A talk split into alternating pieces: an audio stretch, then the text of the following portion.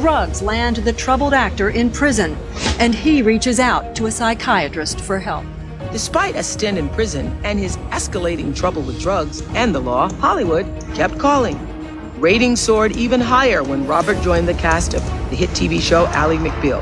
He even won a Golden Globe for his performance. But he still could not control his life threatening addiction. It's like I have a shotgun in my mouth, and I've got my finger on the trigger, and I like the taste of the gunmetal. After two more arrests, he was finally sentenced to a year long live in rehab program. The actor brings a swagger and confidence to his portrayal of super rich playboy Tony Stark and his alter ego, Iron Man. With Iron Man 2, Downey continues his remarkable comeback.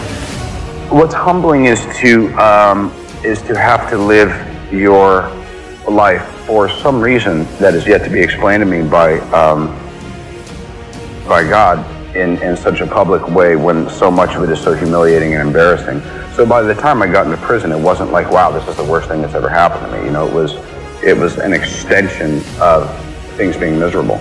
It's easy to, to um, embrace hopelessness when things seem insurmountable.